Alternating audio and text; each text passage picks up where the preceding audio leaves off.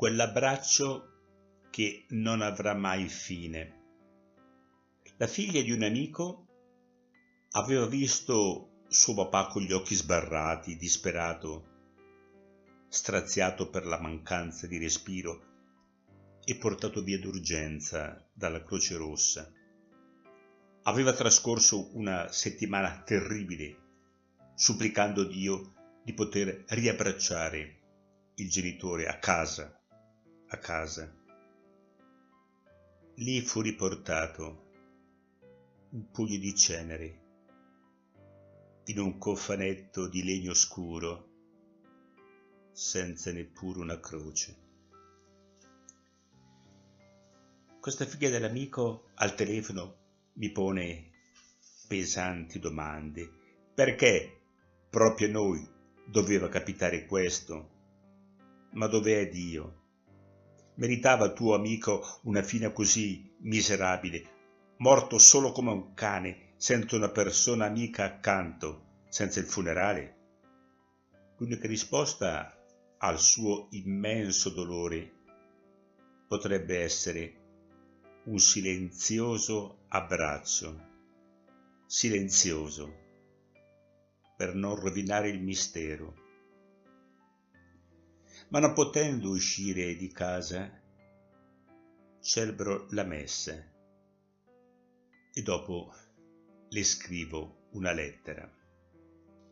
Vorrei poterti essere vicino, senza dire nulla, per farti sentire nel mio affetto l'abbraccio che tuo padre ora continua a donarti dal cielo.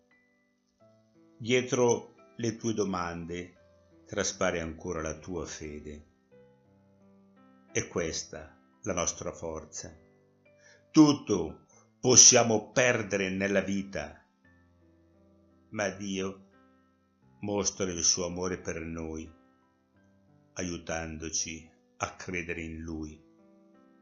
Ma anche se abbiamo fede, di fronte alla morte tutto in noi si scombussola, noi parliamo sempre d'amore, noi crediamo nella resurrezione, nella vita eterna, ma non possiamo evitare di essere radicalmente sconvolti quando affrontiamo una realtà che apparentemente è l'opposto di tutte le nostre aspirazioni, perché siamo fatti per la vita e la morte rompe tutto dentro di noi tu stai vivendo la morte del papà, che per te è stato amore e grazia, amore benedicente sempre, amore che dona, perdona e crede che tutto è grazia.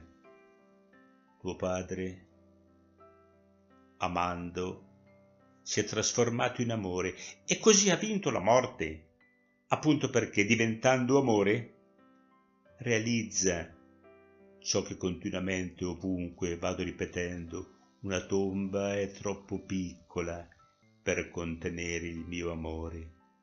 Risorgerò.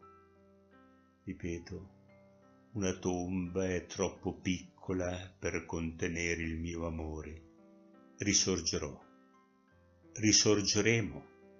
Resteremo assieme per tutta l'eternità in quell'abbraccio che non avrà mai fine. Valentino Salvoldi